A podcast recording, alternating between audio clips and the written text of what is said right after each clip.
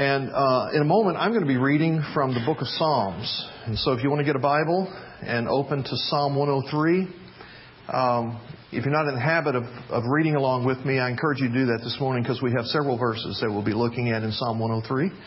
And if you need a Bible, there's a few of them over here. They'll be glad to hand uh, that to you. Um, one of the things that I sometimes hear from Sherry with respect to who I am and how I do what I do is, um, gosh, you're so serious. Uh, can you lighten up a little bit? Can you ever say something kind of on the humorous side? And um, occasionally something like that happens by accident, but uh, kind of like that. And the, the, rest of the story is uh, no, I can't really, uh, because um, the person of Christ is very serious to me. And the matter of faith and following Him and becoming full in my devotion to Him is very serious to me. And the matter of our walking together and full devotion becoming your reality is very serious to me.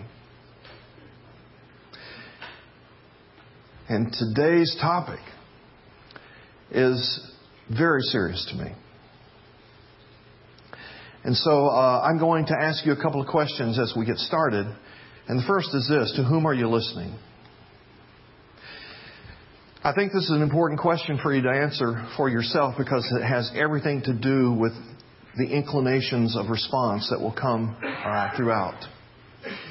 For if in fact I am just a speaker, if I am just a teacher, then uh, you get to just kind of sit back, listen to some teaching, and kind of weigh it, take it or leave it, that kind of thing. And that, you know, we always have people with that mindset in here. Um, but if in fact I am a messenger from God with a message from God, then there is a weightiness to what you will be hearing. And your response will not be to me to take or leave. Your response will be to Him and whether or not to obey. Which leads me in the second question Will you do whatever God asks you to do? Not what I'm going to ask you to do. I may articulate a few questions that I think He's asking. But ultimately, it's a matter of your own heart, your own conviction uh, whether you can comprehend this is God asking me. And so the question up front is, will you do whatever He asks you to do? And you go, well, it kind of depends. Then I want to suggest to you, when you respond, it kind of depends. You have placed yourself above God. Because ultimately you're saying, if it's something I want to do, I will. If it's something I don't want to do, I won't. And I would sub- submit to you, placing yourself above God is a very dangerous, very scary place to be. Have I sufficiently raised the temperature? So, we're going to be looking at Psalm 103. And as I said, it's a lengthy psalm. We're talking today about how God moves and works in us with great compassion and thereby calls us to be people of compassion.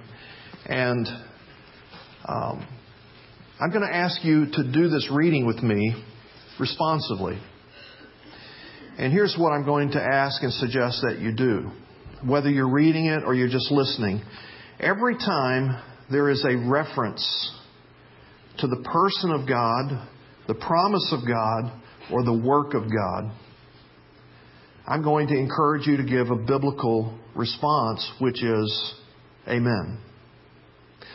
And uh, as most of you know, the word Amen simply means yes, let it be so.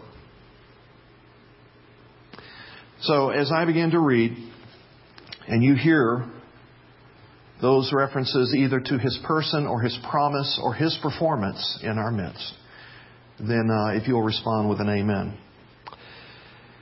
Praise the Lord, O my soul. All my inmost being, praise his holy name.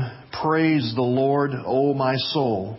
Forget not all his benefits, who forgives all your sins, who heals all your diseases, who redeems your life from the pit, who crowns you with love and compassion, who satisfies your desires with good things so that your youth is renewed like the eagles. The Lord works righteousness and justice for all the oppressed. He made known his ways to Moses. He made known his deeds to the people of Israel. The Lord is compassionate and gracious, slow to anger, abounding in love. He will not always accuse, nor will he harbor his anger forever. He does not treat us as our sins deserve. He does not repay us according to our iniquities. For as high as the heavens are above the earth, so great is His love for those who fear Him. As far as the east is from the west, so far has He removed our transgressions from us. As a father has compassion on his children, so the Lord has compassion on those who fear Him for he knows how we are formed. He remembers that we are dust. As for man, his days are like grass. He flourishes like a flower of the field. The wind blows over it. It is gone, and its place remembers no more. But from everlasting to everlasting, the Lord's love is with those who fear him. His righteousness with their children's children with those who keep his covenant and remember to obey his precepts. The Lord has established his throne in heaven. His kingdom rules over all. Praise the Lord, you his angels, you mighty ones who do his bidding, who obey his word. Praise the Lord, all his heavenly host, you his servants who do his will. Praise the Lord, all his works everywhere in his dominion. Praise the Lord, O my soul. All right. Now, if you took note, that psalm, which is one of the great psalms in the Bible, is encased with two bookends. And both of those are the same. It begins and ends with our praising the Lord with all our soul. And then there's this long list why we are so full of praise and so full of thanksgiving and so full of awe and wonder at Him because of the way He works in our midst, because of His mercy, because of His grace, because of His forgiveness, because of all of His provisions, on and on it goes. But kind of hidden right there in the middle of that is this reference to His compassion. And the text talks about His compassion being like a father. How does one live out God's compassion? He said, like your Father has been compassionate to you, so is God compassionate to us. Now, that's not to say God models His compassionate ways with us after our fathers. Rather, He says if you had a father that was compassionate, that's because He got that cue from God. As a matter of fact, anyone that you've ever experienced that exhibited compassion to you, they got that from God. And his invitation to us and his call to us is that we exhibit and extend his compassion to others just as he has brought it to us. And so, how does one do that? He says, Fear the Lord. In verse 17. You extend His compassion when you fear the Lord. And as we said often in here, that's not a fearing of the Lord that's like cowering and hiding and uh, uh, suspecting that he might uh, have ill will in your direction, but rather it's a fear that's like reverence, respect, awe. He says, when you begin to behold who I am, when you see me for who I am, when you experience me for who I am, out of that, extend my compassion. Then he said in the second place, you'll do that by keeping covenant. Now, in the centuries that followed this psalm, God replaced the first covenant with a second covenant, with a new covenant. We're going to celebrate that covenant today with the Lord's Supper. That covenant was provided for us and sealed for us by the shed blood of Jesus Christ. That covenant is basically this, and we reviewed it a few weeks ago from Hebrews chapter 8, where God said, I will be your God, you will be my people. I will place within you my word. I'll write it on your heart, I'll emblazon it upon your mind. You'll know who I am and what I want, and you'll have the desire to do those things I ask you to do and I will forgive your sins and your iniquities.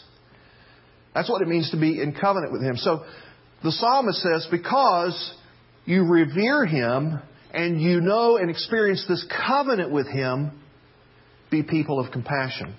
And then in the third place, he says this will happen because you're in obedience to Him. Because you see, when God puts His will, His way, His word in you, writes it on the heart, fills your mind, He's giving you little promptings, directings, callings, wooings, whatever you want to say, stirrings so that you at any given point become His body, you become His feet, you become His hands, you become His mouth, you become His eyes, so that you can walk to people, touch people, help people, speak to people, see people as He does. Full of compassion. Now, that happens in such a way that we're able to join the psalmist and say, Bless the Lord, O my soul. Bless him with all that is within me. Because you see, it's never sufficient in the scriptures to bless or praise the Lord with lips only. In fact, Matthew 15:8 Jesus said, "These people honor me with their lips, but their hearts are far from me." It's never acceptable to praise, to honor, to bless the Lord with lips only. It must be with all of our soul, with all of our being. Otherwise, it's hypocritical. And he said uh, in Psalm 103, in all of those verses, you bless him with all your soul when you become a person of compassion who extends that compassion of God to other people. Jesus in Matthew 14 14 went ashore after he'd been in a little boat trip and he saw a great crowd and he had compassion on them and he healed their sick. You get that picture? Jesus in the boat coming across the lake, and as he's coming across the lake, he sees a crowd of people anticipating and looking for his arrival. Now, no kidding. Sometimes my proclivity, sometimes my heartbeat at that point is, oh no. Stop the boat. Send it down that way. Turn it around. Reverse sails. Whatever. But what we see here in this text, and, and these are not necessarily followers of Jesus. These are not people that have bowed the knee to Jesus. These are not people that have full devotion to Jesus. These are just needy people. And what we see is that Jesus moved toward the need, not toward his own comfort, not toward his own preference, preferences and such as that. And so, as long as I have breath, as long as we are in this world, we will not rest. We will not cease to pursue after the will and the ways of Christ in the extending of His compassion until life in this world is no more. That's, that's what that is all about. moving toward need and not toward our own comfort and toward our own preferences. Jesus is our model. He moved toward a Samaritan woman in John chapter 4. You know, peculiarly in that text, when Jesus was having to take a trip north, and as we've said in here often, most Jews would never go through Samaria. They would take a longer route and go around Samaria because Samaritans were so despised. The text said Jesus must go through Samaria. It was on his heart to be able to have some connection with some needy people in Samaria. And he ran into the woman at the well who had been looking for love in all the wrong places. And he was able to have a loving and gentle confrontation with her heart and she came alive to God as a result of that. In John chapter 5, just turning the page in that gospel, Jesus goes to this pool in the city of Jerusalem that was notorious. It was known for a place where all kinds of sick people would go and gather. And Jesus could have gone anywhere in the city he wanted to. A lot of people avoided that pool area because it was just covered with sick people. But he had to go to that pool and see the multitude of the sick. In John chapter 9, he's going to the temple for a time of worship and prayer, and he passes by a man who was born blind who's on the side of the road begging. How many times had uh, disciples and other people passed this guy up who was out there, you know, alms for the blind, alms for the poor, asking and begging for money? But on this occasion, Jesus stops and he looks at this guy. And he takes steps to healing. And then in John chapter 11, as we just survey through the gospel, we see that Jesus goes to two grieving sisters who have just lost their brother Lazarus. He died. Now, Jesus knows why he's going there. You know the story. He's going to do a miracle. He's going to raise Lazarus from the dead. But first, he goes to the grieving sisters. And he touches their lives and he grieves with them. And the text says Jesus wept. And he knows what he's about to do. But he also knows the state of their heart and the state of their being and he comes alongside of them with comfort and compassion. And then in Luke 19, as Jesus is making his way through Jericho, and he beholds the town reject, the person everybody in town hated and despised, little tax collector guy named Zacchaeus who's up in a tree watching Jesus' little processional going through town. He stops under the tree. He calls the guy by name and says, I want to go home with you today. Can you imagine the perplexity that brought to all the other onlookers who couldn't stand that guy, who had ripped them all off with taxes? But Jesus wants to extend the compassion of God to this guy. And then later in Luke 19, as he comes to the city of Jerusalem, and this is just before he enters the city on Palm Sunday and this great triumphant entry and all that. He's on a hillside, he's overlooking the city, and he understands, he comprehends in the moment how many in this great city, religious city, are disconnected from the Father. Don't really have connection, life and the Father.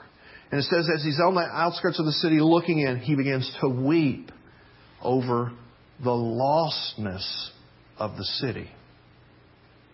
That's just a quick survey through the Gospels of some of those little snapshots of Jesus' heart and Jesus' compassion for people. The kind of thing he's calling for you and for me. So, what do we learn from Jesus' movement? As he's moving toward need, not toward his own comfort. What do we learn from all that? Well, we first of all learn that Jesus cares for people as God directs him. And if we were to take the time to look at John chapter 5 and verse 19, what we would discover is this. Jesus said, I simply go and I simply do what I sense the Father directing me to do. So, in chapter 5, where he goes to the pool where all the sick people are, he only goes to one guy. A guy who is lame and an invalid, been that way for 38 years. He only goes to the one guy. And he offers healing to the one guy. And the guy gets up and he walks after he hadn't walked for 38 years. Now, there's still sick people all over the place, and it wasn't like he didn't care about them or for them, but he was following the cue of his father. And his father said, for, for purposes that I'm up to, I want you to extend compassion to this guy. In John chapter 11, when he goes to the tomb and he raises Lazarus from the dead, Lazarus is the only guy he calls forth from the dead. Now, there were a lot of other dead people around. But he was only following the directing, the prompting, the cue from his father at that point. I could go on and on and on. We are swamped with needs all around us. And we certainly don't have the capacity for compassion and caring like Jesus did. But we do have the capacity to get cues from our Father, to get stirrings, to get promptings, to get leadings from Him, to which we can respond with fear and reverence out of our covenant relationship with Him via obedience, just as the psalmist told us. And so Jesus cared for people as God directed him. The question is, will we care for people as God directs? Secondly, Jesus cared for people without partiality. Earlier, when we saw that he got out of the boat, he was going to all kinds of, he didn't make any distinction between the people that were in the crowd. There were some followers, there's some non followers, there's some men, there were some women. Perhaps there were different ethnicities, different races. And he went to them all. He made no distinction. This was something that God dealt seriously with the Apostle Peter about, and you'll read about that in Acts chapter 10. Won't get into the whole story, but the short of it was this God was trying to bring a Gentile uh, government soldier type guy to faith because his heart was soft to faith. And so he sees Peter over here and he begins to stir Peter and deal in Peter's life and speak into Peter's life so that at the right moment, when this guy is here and Peter is here, Peter is open to extending grace and compassion to somebody that he wouldn't have given the time of day to the day before.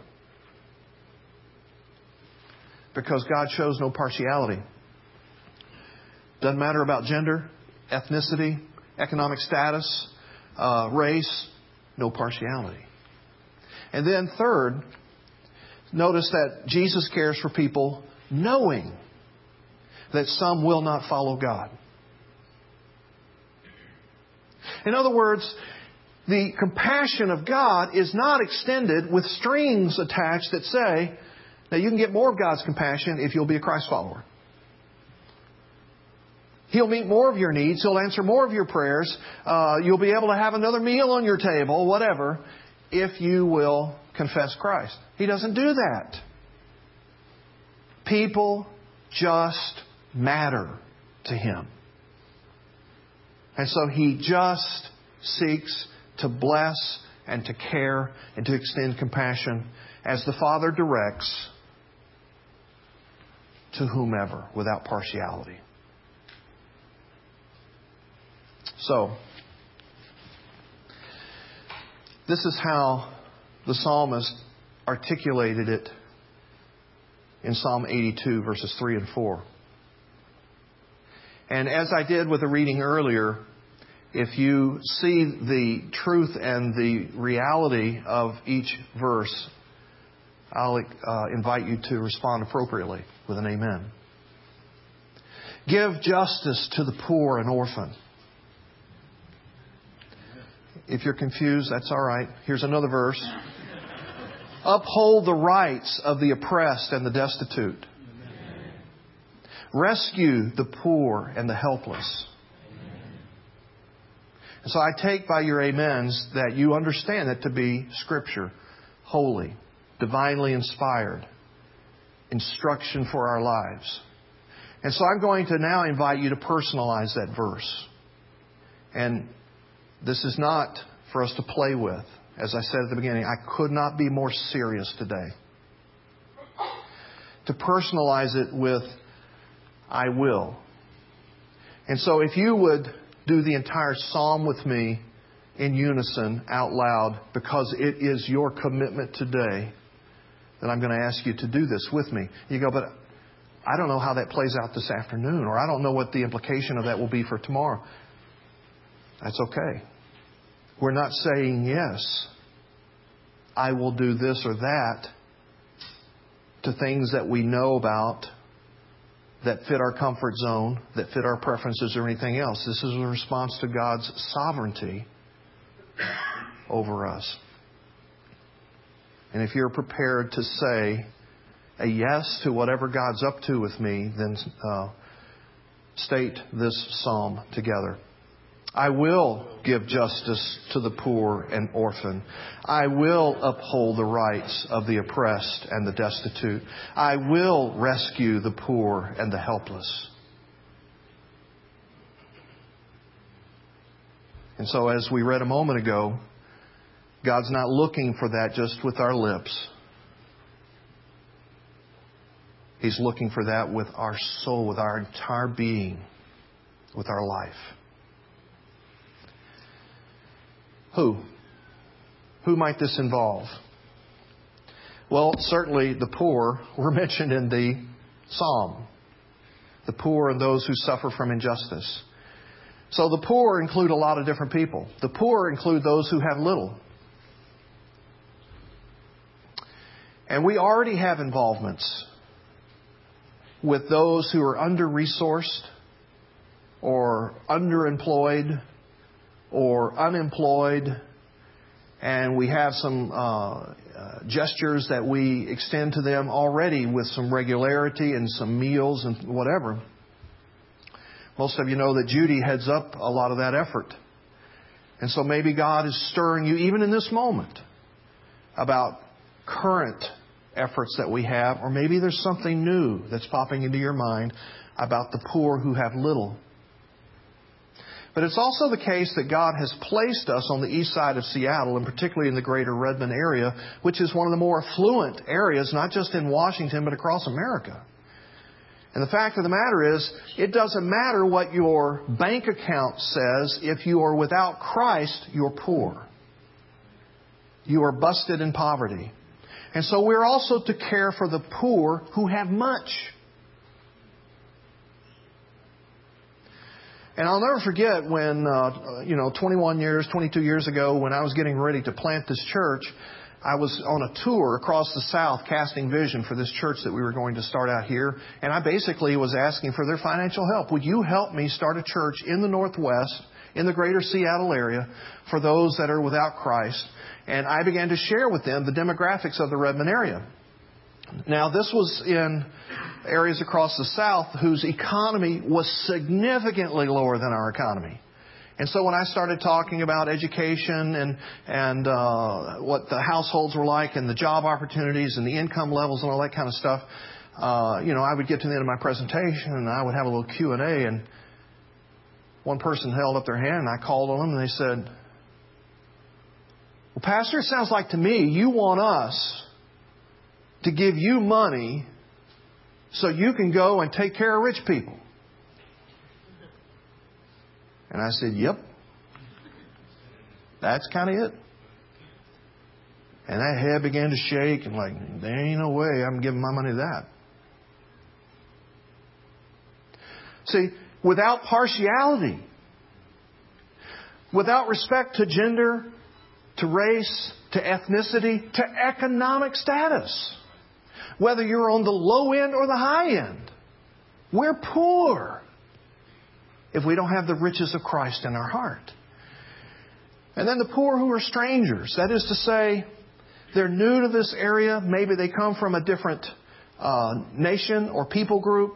Uh, the uh, rituals of our area, the cultural uh, pieces of our area, the language of our area, all these things are strange. and they're impoverished without, with um, the, the lack of capacity to fully engage this area for all it can mean to them. And so we care about them. We extend compassion to them. And of course, our ESL uh, program is one of those opportunities, and the discount store is one of those opportunities, some other things that we do. Who are the poor? That God is stirring you about being responsive to. And then some of the poor that we have are, are just busted, broken people. It's not an economic reference. It's a heart reference. They're into habits. They're into behaviors. They're into patterns and cycles of life that are just destroying them. And so we engage in recovery type ministries and acts of compassion. And Celebrate Recovery is the primary piece that we, we do with that. So that's some of the who, the how. Will you have your heart broken?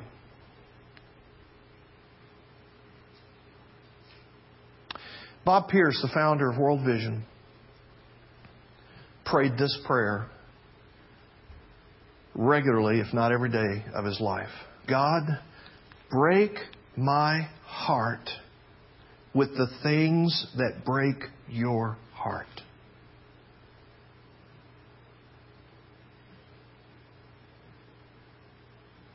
Would you pray that prayer? Would you walk and live with the heart of God like that?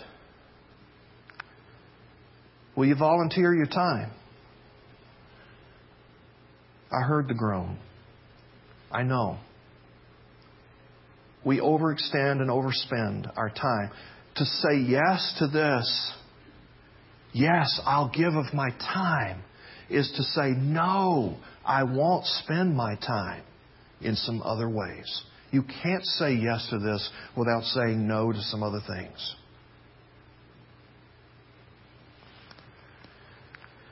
Will you engage your social network? Listen, whether or not somebody else is a follower of Christ or wants to extend the, the, compassion of Christ or not, they can partner with you and partner with us in extending compassion. There's a lot of people that just get turned on by doing compassionate things, whether or not they are compassionate people. And so let's involve them in some of the things that we're doing to care for various groups of poor. Will you discover your gifts? Because God has done something unique with you. He has given you a divine endowment of some sort that is a matter of your stewardship to Him. You want to discover that, develop that, use that in ways that bless Him, bless others. So here it is, friends. Compassion is not an option for Christ followers. Compassion is an essential to Christ followers. It's who He is. And when we engage and have a relationship with Him, it's who He makes us to be. And so as He works compassion in us, we partner with Him by working compassion out of us.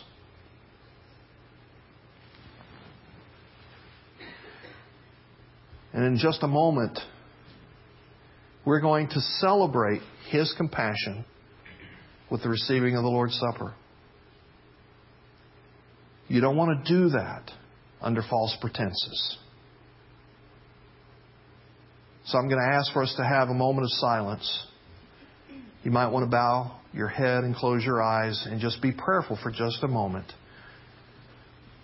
God, what are the issues? Where's the inner turmoil and conflict? Where do I struggle with obedience? What is it that you're doing with my self centeredness and my selfishness? Who are the people? What are the circumstances that you're stirring me to be compassionate toward.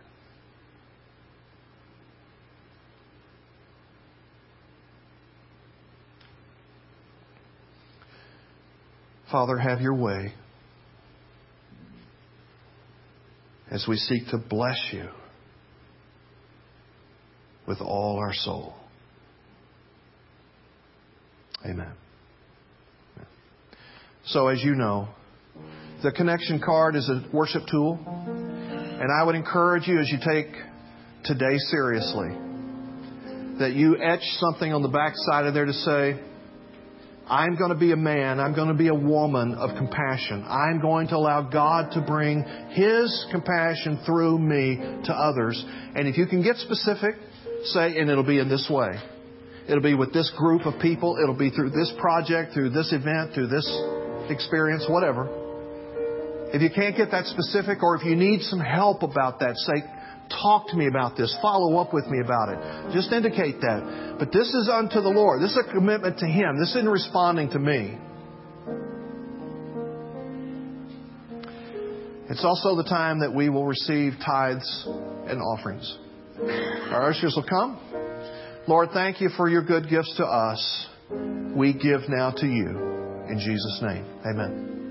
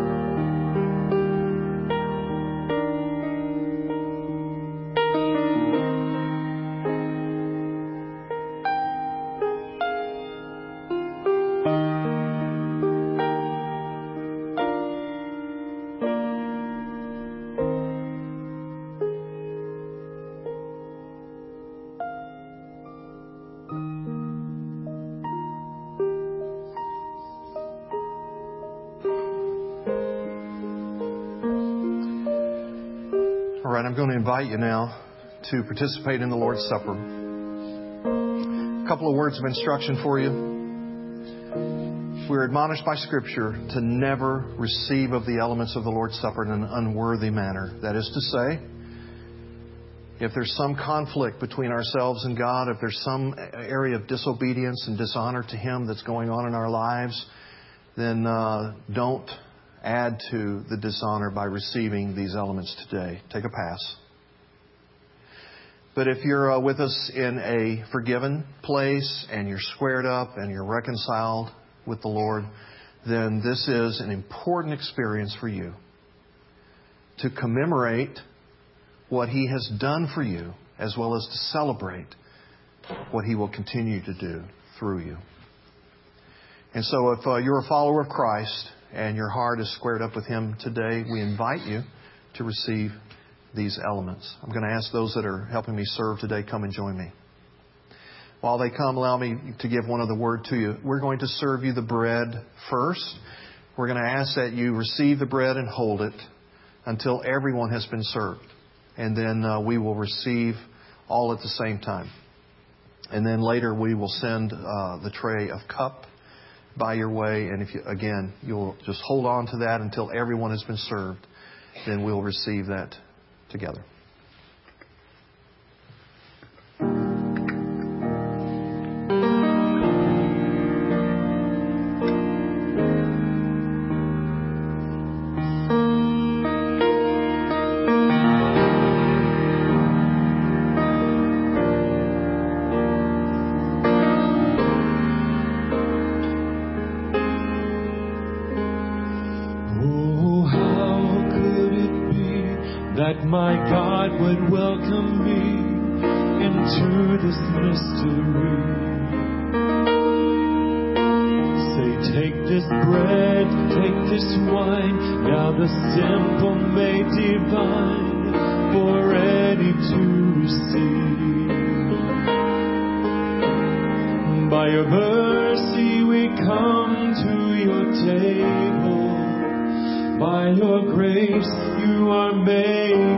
is faithful.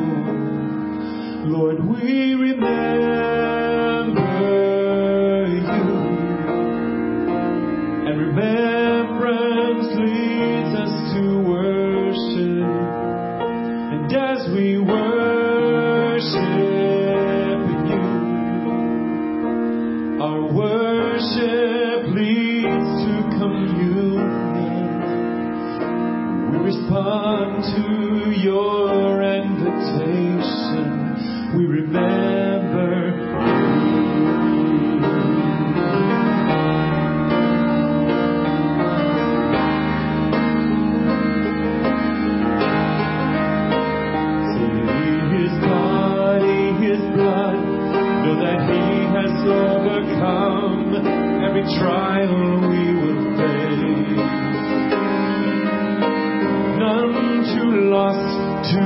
Save.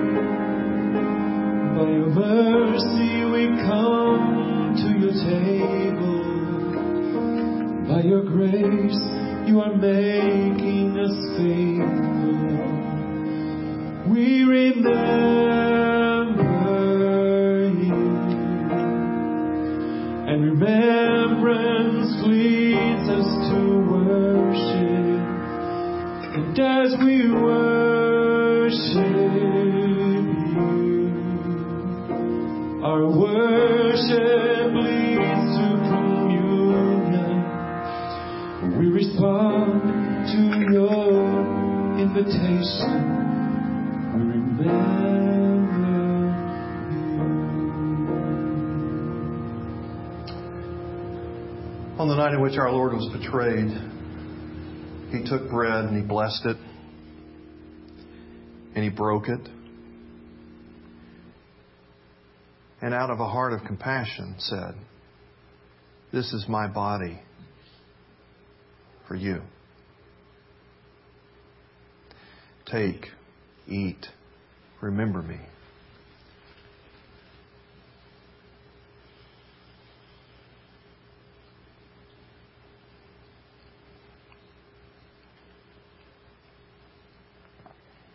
Amen.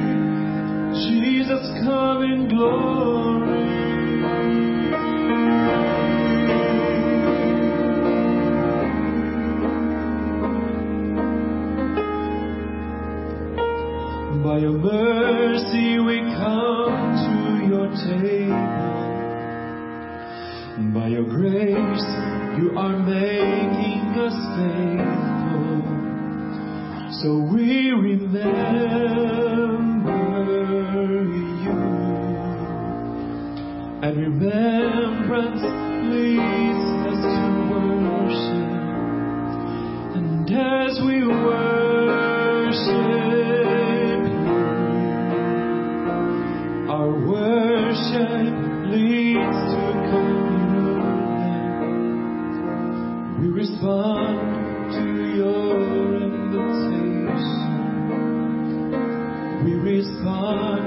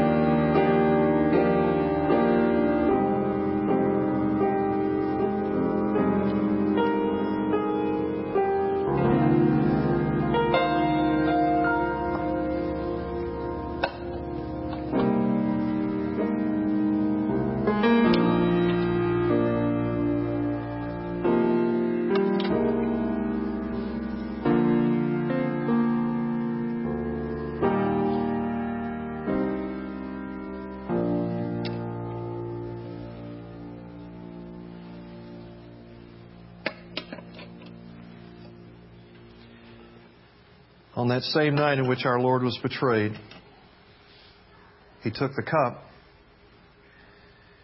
and he said, This is my blood shed for you for the forgiveness of your sins. It's my blood for a new covenant. Take, drink, remember me.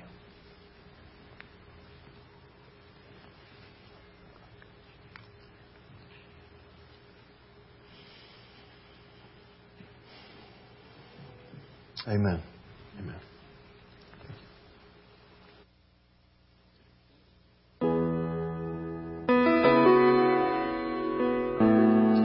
stand in reverence and in awe of the gift that He just gave us. Singing together. Lord, make my life a bridge.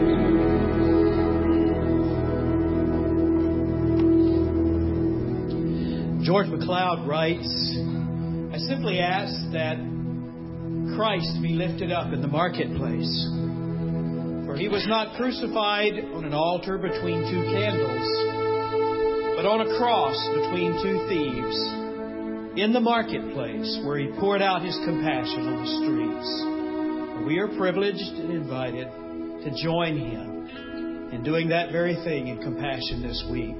So as you go this week, as Christ authorized representatives, bridge builders to God, go asking the question Whom is God inviting me to serve in mission this very week? And so asking, you are dismissed.